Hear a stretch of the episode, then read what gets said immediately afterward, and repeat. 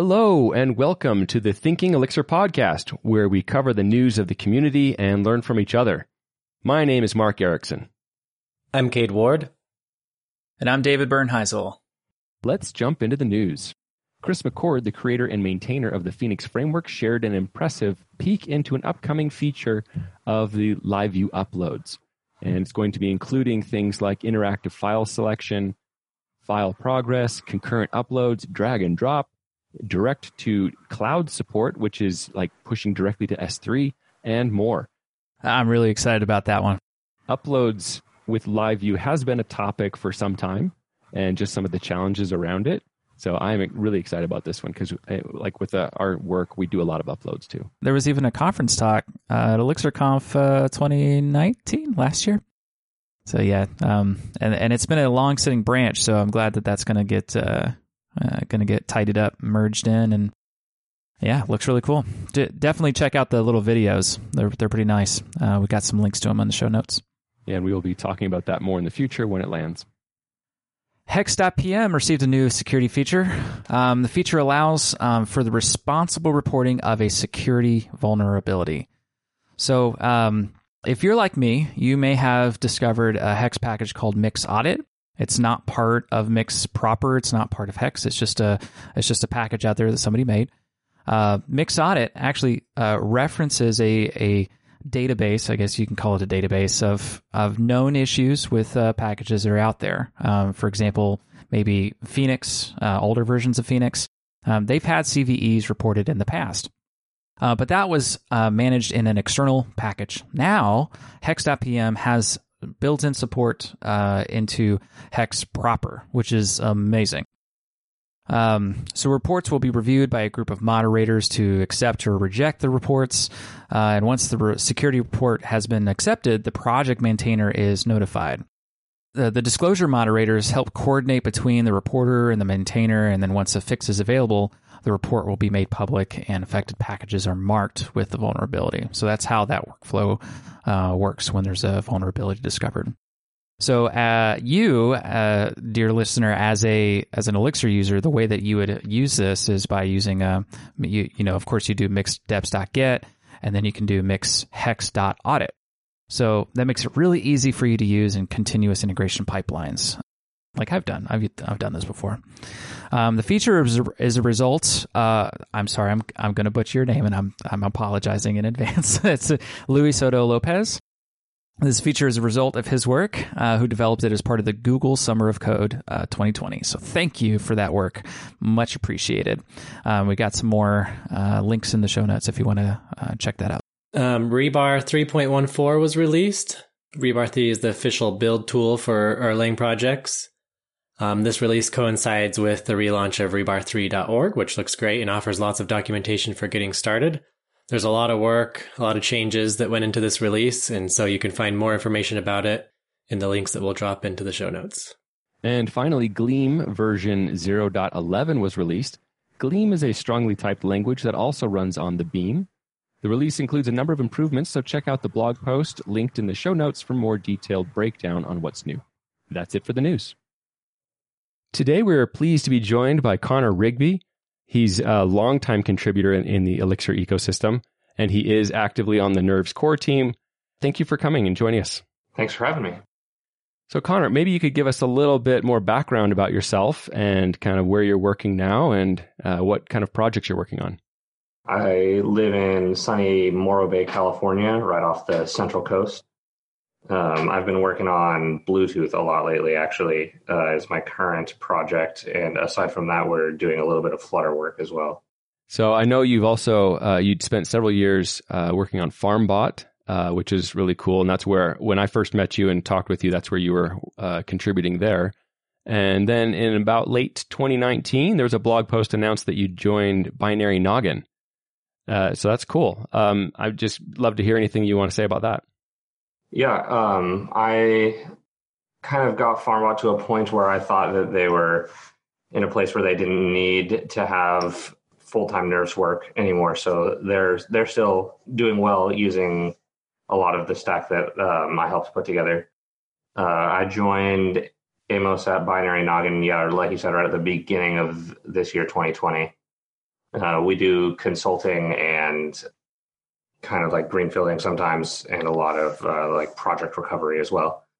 Right now, I'm working with Frank Hunleth's company, SmartRent. Um, like I said, doing work with uh, Bluetooth specifically. And one of the things you mentioned there was that you've been working with Flutter. So I just have to kind of give a little bit of background about my experience with Flutter. On some projects, I was exploring mobile applications and I I tried React Native and I really wasn't a fan. I wanted this and I didn't really want to have to write, you know, as writing it myself, I didn't really want to have to write, you know, an Android version and an iOS version in different languages. So you're like you're always looking for like how can I save myself the hassle? And that's when I kind of came across Google's technology called Flutter. So maybe you can give us a little bit of a short background as to what Flutter is someone's going to hate me for this, but I've heard a lot of people describe Flutter as React Native, but it doesn't suck. Um, I don't do I don't do mobile apps at all, so I can't really speak to that. But I keep repeating it because I know it just gets people all hot and bothered. So, yeah, I've enjoyed it. I've not actually written a ton of Dart code or used Flutter itself a lot. I'm just using it because it seems like a decent alternative to something, say, scenic for nerves. They make a pretty decent effort of making the Flutter engine kind of cross compatible. So you can you can run it on embedded space, you can run it on Android, you can run it on iOS and on the web now. So the the goal there was being the company that I was working with is interested in I believe it's like a front end for a thermostat, if I'm remembering correctly. Um, and so it's just going to be on a small, like three or four inch screen. And, you know, with that kind of stuff, a lot of times Nerves devices will use, like, say, a, an embedded web browser, but it just ends up being like pretty overkill for a really small app. So the goal with Flutter is to kind of have like a native UI library uh, that can run on on an embedded hardware decently. So uh, one of the things I just have to kind of say that I thought was really cool about Flutter when I started mm-hmm. learning about it is that like when you talk about React Native, I, I think it's funny that you kind of bring up that little that quote idea. I know I'm going to cause some flame here too, but you know when you're doing something like React Native, you're trying to and you're targeting both platforms. You're having to implement the lowest common denominator of each like widget or function. So you Uh, otherwise, you end up still having to break out and have platform specific code. And one of the things I thought was so interesting about Flutter is that it's using, at least on mobile, it's using like OpenGL hardware accelerated graphics to do a drawing of everything. So it's not actually using the Android widgets or the iOS widgets. It's using its own internal widgets that just happen to render pixel perfect. Right. And, and I think that's kind of like my, the exciting part about it for me is because you don't get those weird things on like when you, you know, you build a cross platform app and it looks slightly different on both platforms, even though it might be the same code base underneath. I think mm-hmm. because they went the route of building like an, it, you know, it essentially works similarly to like a game engine where, you know, they're, they're doing it all in OpenGL and not relying on the underlying operating system, which means that your apps look exactly the same and they all scale really well as well. So one of the things I thought was interesting about uh, Dart. So Dart is the language that you use to write uh, Flutter, and I'm just trying to figure out, like in my own head, how do you separate Dart, like from like if you're writing an Elixir kind of back end for this, how do you separate Dart from that, like to, from the Flutter uh, representation, or are you like generating Dart code, or like what's that like? So as of right now, and this is still early, so it, it may change in the future, but um, as of right now, what I've done is Flutter has this concept of embedding, which essentially means that you you bring your own compositor or you bring your own display. So rather than targeting a web browser or you know emitting an APK or I don't remember what iPhone's version of that is, it, it builds a native executable that you uh, statically link into your own rendering system. So basically, it gives you like, or you give it a EGL or OpenGL context, and it draws to it. So in that wiring, you have to kind of wire up the event loop for the Flutter engine. And inside of that, what I did was take the same kind of process that we use in a lot of the nerves libraries inside of a port where you can just speak Erlang terms back and forth. And Flutter has this concept of oh, I don't remember the name of it. It's a it's a plugin system essentially where you can you can do native code in the Flutter engine. So you have an API to Flutter code or to Dart code that goes through the Flutter engine and then essentially uses the port system to talk to Elixir, Erlang ports, that is. Um, and, and, that's just like a convenient way. I, Frank Hunleth and I, who is the other person kind of working on this, or at least he's getting it off the ground at least, we've been talking about how we want to do the communications and haven't really landed on anything in particular yet. Ultimately, I think it'll probably boil down to being like I described earlier, a, a, a port with Erlang terms being exchanged back and forth because the Erlang term format is so simple to encode and decode that writing writing one in uh, Flutter would probably be fairly simple. One of the things I just want to let you, dear listener, know if you're not familiar with Connor Rigby, one of the things he's known for in the Elixir space is doing exploratory and unusual things with hardware that you would otherwise not expect to see. So this doesn't surprise me at all, uh, and I'm just thrilled with it. Uh, but uh, so I I know uh, as as things go along further with you and Frank, uh, we'd love to hear how that goes, and we'll let people know uh, what awesome stuff you guys are working on. Yeah, I think that's going to be a really fun project. Um, I think a lot of people are going to really get use out of it in the nerve space.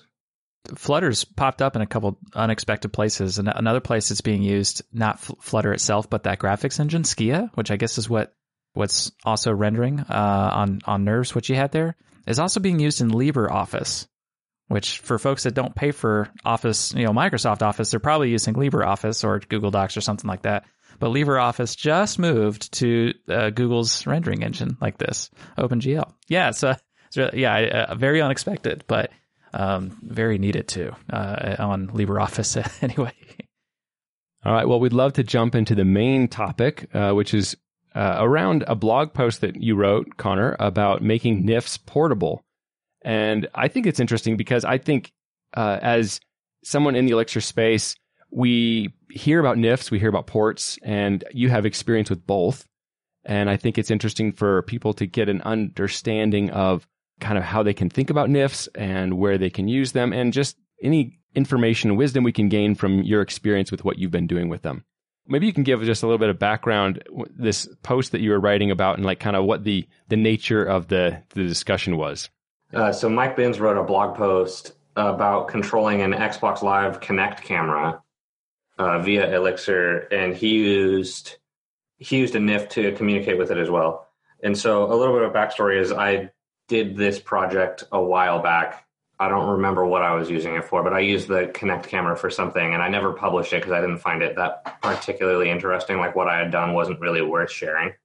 And then Mike Binns actually brought it to a point where it was actually like interesting to look at. And so after after looking at it, I was like, oh man, I, I have a bit of experience with this. I'm super excited to look at it again. I, I have this hacked up Xbox Kinect uh, thing because like it doesn't have a USB port on it from when like the original ones. I only have an original one, and so I like lopped the end off and soldered on a real USB connector and uh, the whole nine yards. And anyways, so I, I was like super excited to try it out, and I you know do mix compile, and it just like starts complaining about all kinds of Mac OS specific stuff. And, you know, I, I go, I dig into it and like, oh, I, I know how to fix this. Hold on. And as I was doing, it's like I feel like I'm doing this a lot, and maybe maybe this is like worth it to the community to share this. And it doesn't like I kind of focused on NIFs on the blog post, but it doesn't really only apply to NIFs. It's kind of anything where you're needing to write native code, so a port or I guess drivers if that's still a thing. I don't think the Elixir community uses port drivers very often or whatever. But anything where you're reaching out to like C or C++, there's like a set of things that it seems like not a lot of people are aware of. I was just trying to kind of explain that a little bit. So next time I find a cool project on GitHub, I, I don't have to go modifying it so it can run on my machine. My primary development machine is Linux. Oh, so you know. I do know. I've been through that, like even in the Ruby kind of community, you know. But what's interesting is like it's good to be aware of this because, uh, like, if you're in Nerves, you're you're not you're running it on a a Linux kernel, and if you're running it on the cloud, you know, it's probably on a Linux machine. So you kind of want to be aware of these things just from the beginning about some good patterns that you can use to avoid some of those headaches. Right, and I mean when it when your library like goes into production, and I will say that uh, I don't really expect Mike to be putting his Kinect library in production anywhere. Microsoft will let you do it, but uh, you got to sign a bunch of waivers and stuff. So, so for a little bit of a little bit more backstory, his his library uses Open or FreeNect is what it's called, which is a free and open source implementation of their driver of Microsoft's proprietary driver. So legally, I don't know how viable it is to put into production. Either way, when it went into production, it would have gone on a Linux machine almost certainly, and he would have found these things out inevitably at some point. But I just feel like it's something that we can, you know, we can get you thinking about it before you get there. So I don't have a lot of experience with this, but I'm curious to how your blog post uh, compares to something like Rustler for the Rust side. Does Rustler take care of this cross-platform compilation stuff, or is it more just like the workflow to compile it at all? So Rust does, Rustler does not. And I've been promising the maintainers of Rustler that I would help them do this for like three years. And I just, I haven't got to it yet. Um, Sorry, I brought it up. no, it's a, it's okay. I know like Sonny Scroggins and and oh, I don't remember the the the main guy who has created Rustler, but they're very smart guys, and it's it's a really cool project. I don't personally dig Rust all that much. Just I I haven't found myself to need it very much, but um, I'm glad that it exists, and I'm glad that a lot of people are reaching to use it. But that is like kind of been an outstanding issue with Nerves is uh, Rustler doesn't work out of the box on it because of the lack of basically what I wrote this blog post about. and it's not it's not a particularly difficult fix. It's just one of those ones where someone who knows this stuff needs to go in and help out, especially because like Rust does a little bit of hand holding for you until you tell it not to. And once you tell it not to, I found that it was hard to understand how to tell it to do the things that like regular GNU Make does out of the box. And and that's just because I haven't taken the time to learn how Rust does it. I'm sure it would be like a 45 minute endeavor. I just haven't got to it. So at the risk of, of looking like a complete noob here, just looking through some of the some of the examples you have on your your post, is it is it right to to say that most of the checks here are just saying, "Hey, if you're on Linux, link these libraries differently, and if you're on Mac, link those different libraries? Yeah, essentially that's all it is, is just Mac's version of GCC, or it, I mean, I guess it wouldn't be GCC. Mac's, ver- Mac's C compiler has different arguments than, um, say, GCC does. And so if you, like, in the nerves community, we use GCC. It's the most common, it's the most usable, but there are other C compilers, you know, like CMake is one that I've been working with a lot, which has been kind of a, a hurdle, especially like like we were talking about Flutter earlier. Um, they use CMake, and it's just kind of a nightmare for nerves because of the differences between CMake and GCC. But yeah, essentially, the Mac OS has a couple for NIF specifically. They make it particularly difficult um, because to create a shared library on Mac is a completely different set of arguments to the C compiler, or the linker, I guess, is really the important one. I'm kind of being bad here because I made this big stink about making it portable to Linux, and then I said making it portable, and then in parentheses I should have said only to Linux because I have no idea how to make stuff compile from Windows. I just expect that anyone that uses Windows professionally uses WSL at this point, anyways, and they just have a Linux environment. Yeah, the, the closest I've gotten to uh, specifying like compiler flags is is when I have to install an old version of Ruby and they need like an old version of OpenSSL or something like that. And between Linux and, and Mac, they're in different places or brew installed, that kind of stuff. Uh, yeah, unfortunately, because I'd really love to dive into this stuff some more, but th- unfortunately, that's the only that's the closest I've gotten to uh, having to mess with compiler flags like this. Luckily, once you get into Elixirland, this kind of thing is just not a non-issue, except for when you're doing, you know, the weird stuff like trying to talk to a five, ten year old camera or whatever.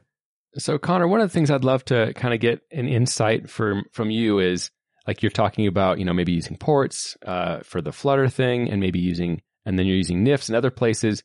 Do you have a rule of thumb of when you decide which approach to use?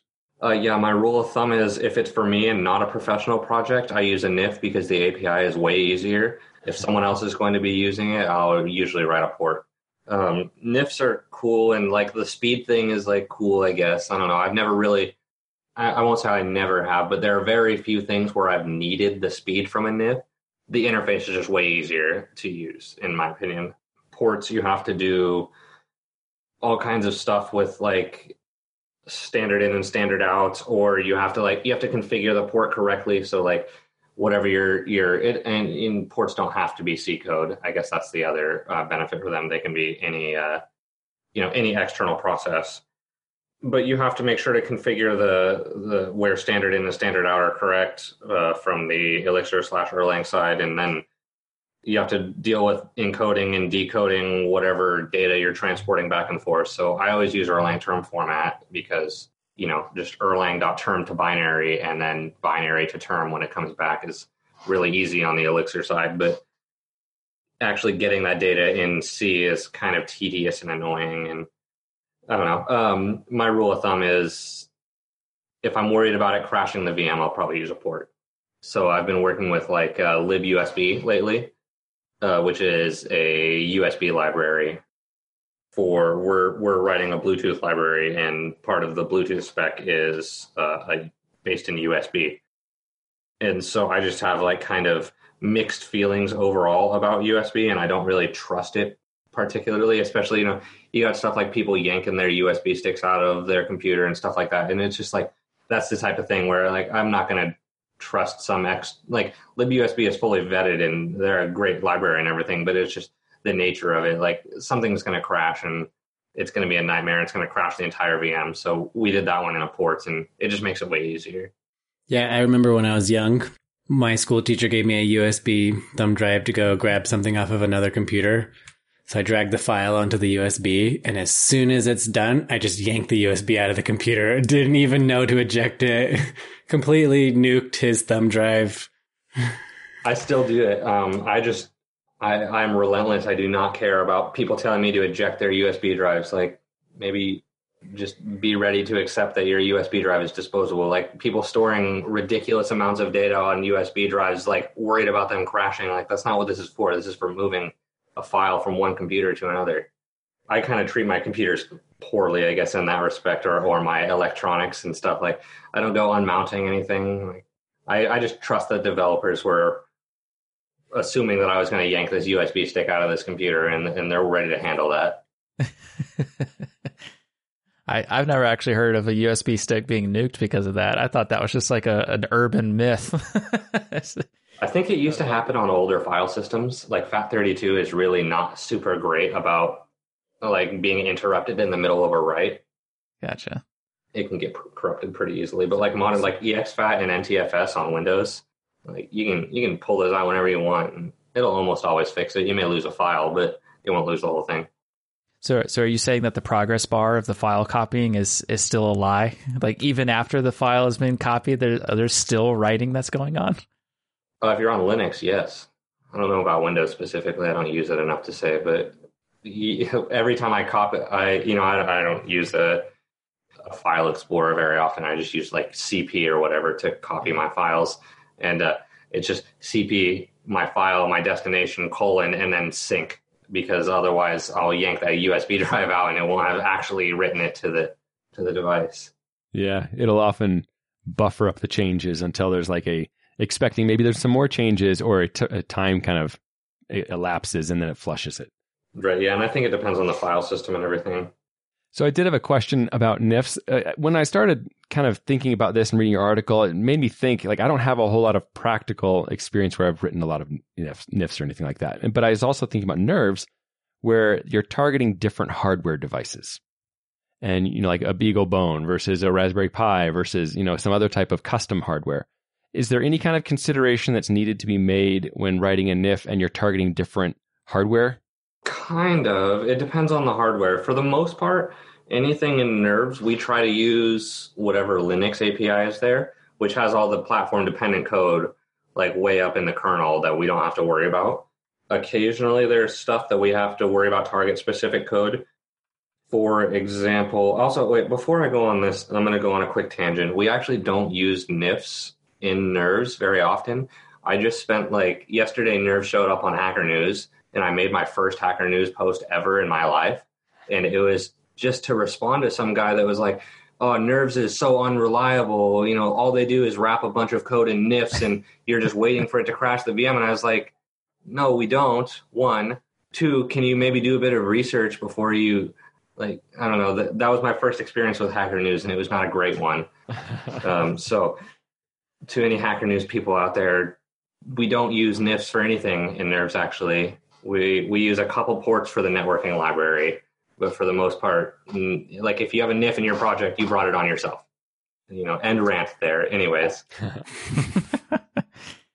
so for target specific code, like specifically for Flutter, um, the Raspberry Pi in particular has a weird system for using their graphics driver. They have a 3D accelerated graphics chip on the silicon, but they don't like they went their own route instead of making it instead of using the Linux APIs that are available to you, like the DRM drivers and things like that, they they went their own route, which means anything that wants to use the 3D accelerator has to write custom C code for it or hope that someone else already did it for you.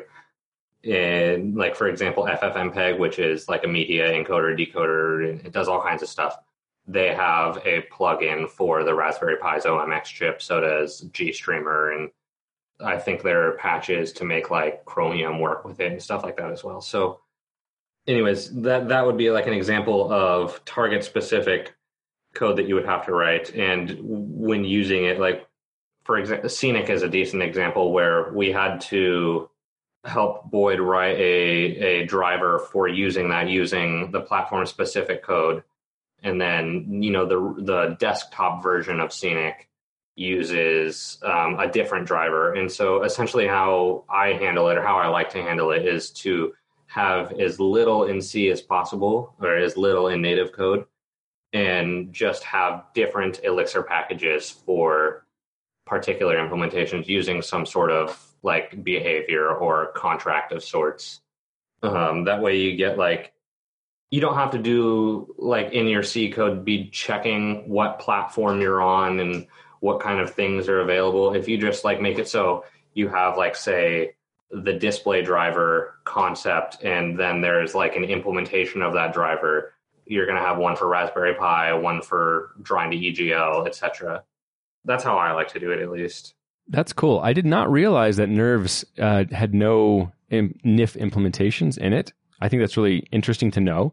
Uh, I was just wondering if you if there's any particular resources you point other people to when they need to bring in ports or something like that. Like here is a good example of where you can go to get a like for building your own ports implementation or if there's any particular libraries that you recommend because I know there are several. For ports, I do git clone, Elixir circuits, uh, UART for ports. That's just the canonical one that I base all of my ports off of it's small enough to where I can rip everything out of it really quickly, and I've done it enough times to where, like, I, I it's basically muscle memory at this point. Unfortunately, writing ports and NIFs, uh, there's no real way to get around it. If you're using C, there's a ridiculous amount of boilerplate. Other than like wrapping it, like the membrane guys, they've wrapped the APIs to make it so there's not as much boilerplate. But unless you're doing that, which I don't find particularly useful because you're just replacing the official Erlang boilerplate with some other library's boilerplate. So it ends up being the same, really, to me. But either way, there is a lot of boilerplate. And so getting set up is kind of like the biggest hurdle, in my opinion. And maybe this isn't like a common thing for people to do, but I just go and download an existing package and rip all of that package apart until I get just the bare minimum of the stuff I need. You know, you can build it from scratch, but you're going to end up with the same thing and it takes way longer. So the official Erlang documentation also has docs on getting started, um, but it's Erlang specific. It doesn't have anything specific about how to compile your C code. It just says, here's the C code, uh, which I don't find particularly useful, especially when you're writing Elixir. Like if if you're newish to Elixir and you need a, a native library, then reading Erlang documentation is probably not going to be the easiest for you. However, the Erlang documentation for NIFs is really good, actually, if you can find it, because it seems to move around a lot. It doesn't. It's just I can never find it for some reason. I need to just bookmark it. But it, they have a, a reference of all the functions, and writing functional C is kind of weird because you you know Erlang itself is functional, so you have to still write it pretty functionally but it is weird. And the NIF API documentation is pretty good about telling you how to do stuff. And really, like, it's pretty hard to mess it up unless you try pretty hard. this is a little bit off topic, but I know that OTP 23 now has the shared uh, documentation chunks with Erlang, and we can pull it out now in IEX. I don't remember if they said anything about like publishing Erlang documentation with ExDocs though. Not that that would, you know, change the words and readability of the documentation, but as far as like finding it, you know, the the search function in there, I wonder if that's uh if that was planned at all. Yeah, that would be interesting interesting to see. Um yeah. I know searching the Erlang documentation is not particularly a, a, it's not a very fun exercise. Like once you know where something is, you need to like just like save that in your brain because it's going to be impossible to find it again. I know there there's somewhere there's a document that describes how to use EI or Erl interface. It's it's a a um, C library that ships with Erlang for encoding and decoding Erlang terms in C. And somewhere there's documentation on using it, but I don't know where it is.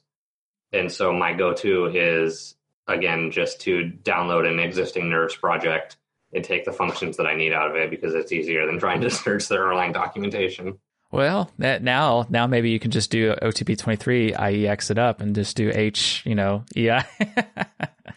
One of the annoying things is there's no module associated with it, so you can't just like like anything that's in an OTP app. You know, you can just go to the man page and go to the OTP app. But if something like they have this subheader of like Erlang.org slash doc slash tutorial and everything in there just seems like an idea bin that like there's a lot of really useful and really important information in there but its searchability is pretty mediocre so connor i do uh, have a question for you so like imagine that i'm an elixir developer who doesn't have much practical working experience with c and i feel like i need a nif for you know i need to interface with some hardware and maybe that's the, the, the route i've chosen to go so what would you recommend for me I don't know. Are you on the Rust bandwagon or not?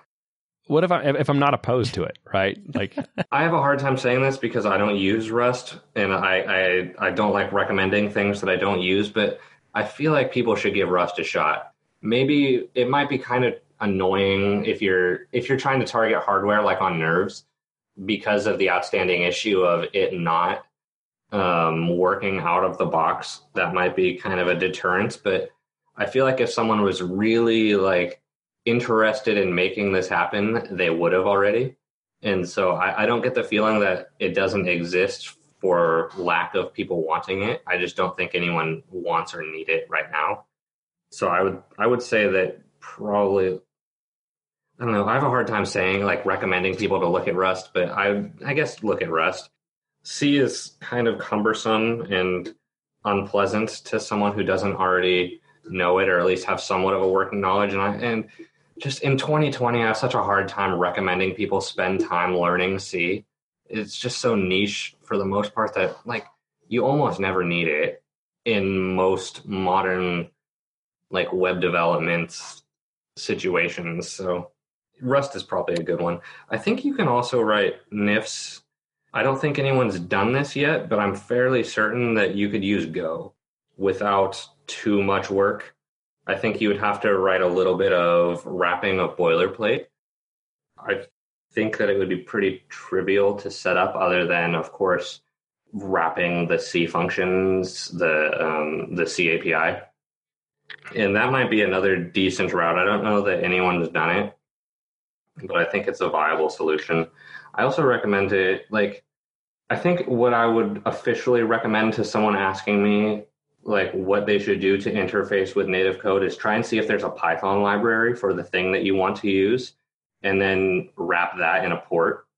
I don't think I actually did a blog post on this. Maybe it's in progress and I haven't finished it yet. But there's, I, I've pushed a couple examples on my GitHub of how to use Python as a port. I think that's a, a pretty viable option if, like, just to get something up and running to see what's required. Um, because there's already an existing Erlang term format library for Erlang. So you can pretty much just do port open with the path to your Python script and it just automatically speaks Erlang. And it's pretty like that's probably the path of least resistance to get out of Erlang into something else. And you still get native Erlang terms. Uh, you still get the reliability of a port compared to a NIF. And I, I think that would be how I how I would suggest people get started for stuff, just because it's the most easy conceptually. Yeah. Um, so there's this one library I just want to mention. It's quite a bit older now. It's called Erlport you know, it, has Erlport 1.0 alpha from 2015, but it actually works. So like I use actually a, a community fork of it, uh, but I've used that for talking to Ruby and it also has a Python implementation. And I think something like that, I, I was just glad to hear you say Python because I think a lot of the reasons people are reaching for ports or NIFs is because maybe they have an existing library or application or service or something that they want to interface with and Python is a, a common one, I think, because maybe, especially if you're doing the embedded space, right? Where it's like I have uh, a nerves device that has a camera and I want to do some uh, image recognition. And, you know, I, there's probably a Python library out there that's going to do that. It's going to identify and block off people and pet, you know, dogs and cars and, and help me like label things. So I can even know, like, is this frame of video interesting? Should I do something with it? you know so then you're interfacing with something like python yeah i think that's um, a really good place to reach we've been kind of trying to like make nerves seem more approachable in such a way where like we don't bundle python by default in in our our upstream systems just because it is rather bloaty. It's pretty huge. Like if you if you enable python on a system your system will go from like your your end firmware bundle in in nerves will go from like 10 megs to like 100 megs. It's a big hammer if you want to use it but it also like if you're in like especially if you're in like the r&d stage and like you don't want to spend a bunch of time learning some protocol to you know get something wired up and see like you know you might need that in the final implementation but for you know just getting something up and running like getting a proof of concept you can get something whipped up in python in you know 10 15 minutes and then just deploy it onto your hardware and now you have something working and stuff like Erlport, which it's cool you brought that up. I have I haven't thought of that in probably at least two three years since when I first saw it, and uh, that's probably an, if it still works, then that's probably a really good way of getting started. Well, Connor, I think we've covered just about everything we had to to bring you on for. Is there anything else you'd like to talk about? I want to plug Membrane. Actually, I've been like kind of silently plugging it for the last couple of weeks. I, I did a project with uh, some AI and video recognition, and in doing that, we used uh, kind of like the canonical way to do AI right now is to use like TensorFlow or whatever, which is usually Python based. And rather than like they have a C API, but it's not very well documented and it's kind of hard to use. So I just implemented it in Python and I was able to get that wired up to uh, um, into Elixir, and that was a really fun project. But to actually orchestrate the entire system, I used Membrane, which is like a multimedia processing framework that it was announced, I think, at ElixirConf 2018. It kind of went over my head at the time. I didn't really quite understand what the goal of it was, but after like once I needed it, I found it and I was like, this is exactly what I needed. I was able to build like essentially a Twitch clone in the better part of an afternoon using membrane and it was a really fun experience if, if anyone's interested in doing like uh, video or multimedia processing i want to give them a shout out tell them to tell everyone to go look at them because it's a really fun project and i don't think enough people are talking about it as of right now so they describe it as an easy to use abstraction layer for assembling mostly server side applications which consume process or produce multimedia streams. And it's written in Elixir and C. that sounds like a great case for yeah. It's like if you're doing anything that you want to be processing server side multimedia, either processing or producing, that that would be very interesting. Yeah, it kind of to me felt almost like nerves, but for multimedia. They they don't give you, um, you know, it doesn't do everything for you. It's not like some black magic, but it gives you all the tools you need to get what you want done pretty quickly. And their documentation is actually pretty good for how new of a project it is and for how little people have used it as of yet. I was able to get mostly up and running in the better part of a week learning how all of the pieces work together. And then I would say MVP in maybe two, three weeks. So I was really happy with my experience using it, and, and I hope other people are as well. I've been contributing a little bit back to them for uh, several various like holes that I found in it, and I think most of that is merged now. So I, I would say tell everyone to give them a try if you want to process some video or something. That's interesting. Is there any any little uh, projects that you'd want to hint at as to why you'd be playing with uh, cool tech like that? I don't think I'm allowed to talk too much about that one, but um, I do have I do have another one that I set up. It's actually up and running, and I tweeted about it a while back, but uh, didn't give it a ton of uh, airtime.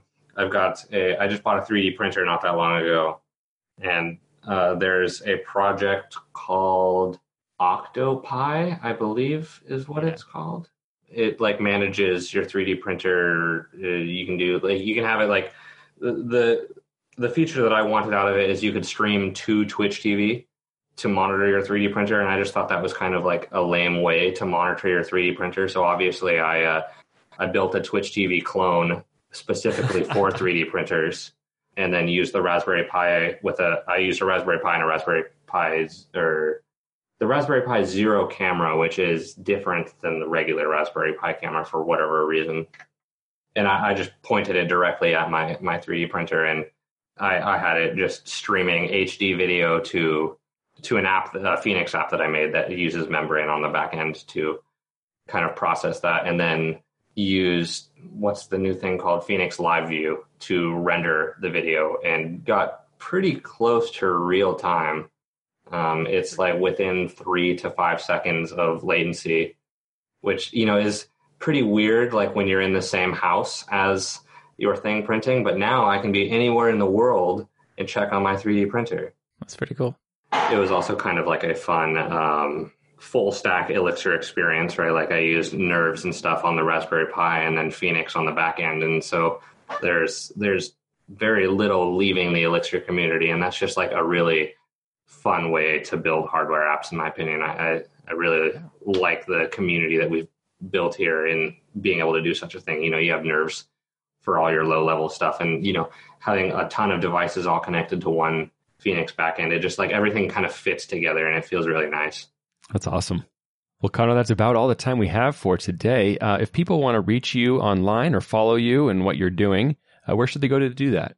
Uh, I'm Press Y for Pi on Twitter and Connor Rigby on GitHub. If you want to reach me otherwise, you will have a pretty hard time. well, thank you for coming on, Connor, and taking the time to to share with us what you're working on and some of these new interesting uh, projects. And we look forward to seeing some of the other stuff that comes out from this. And uh, so thank you. And that's all the time we have for today. Thank you for listening. We hope you'll join us next time on Thinking Elixir.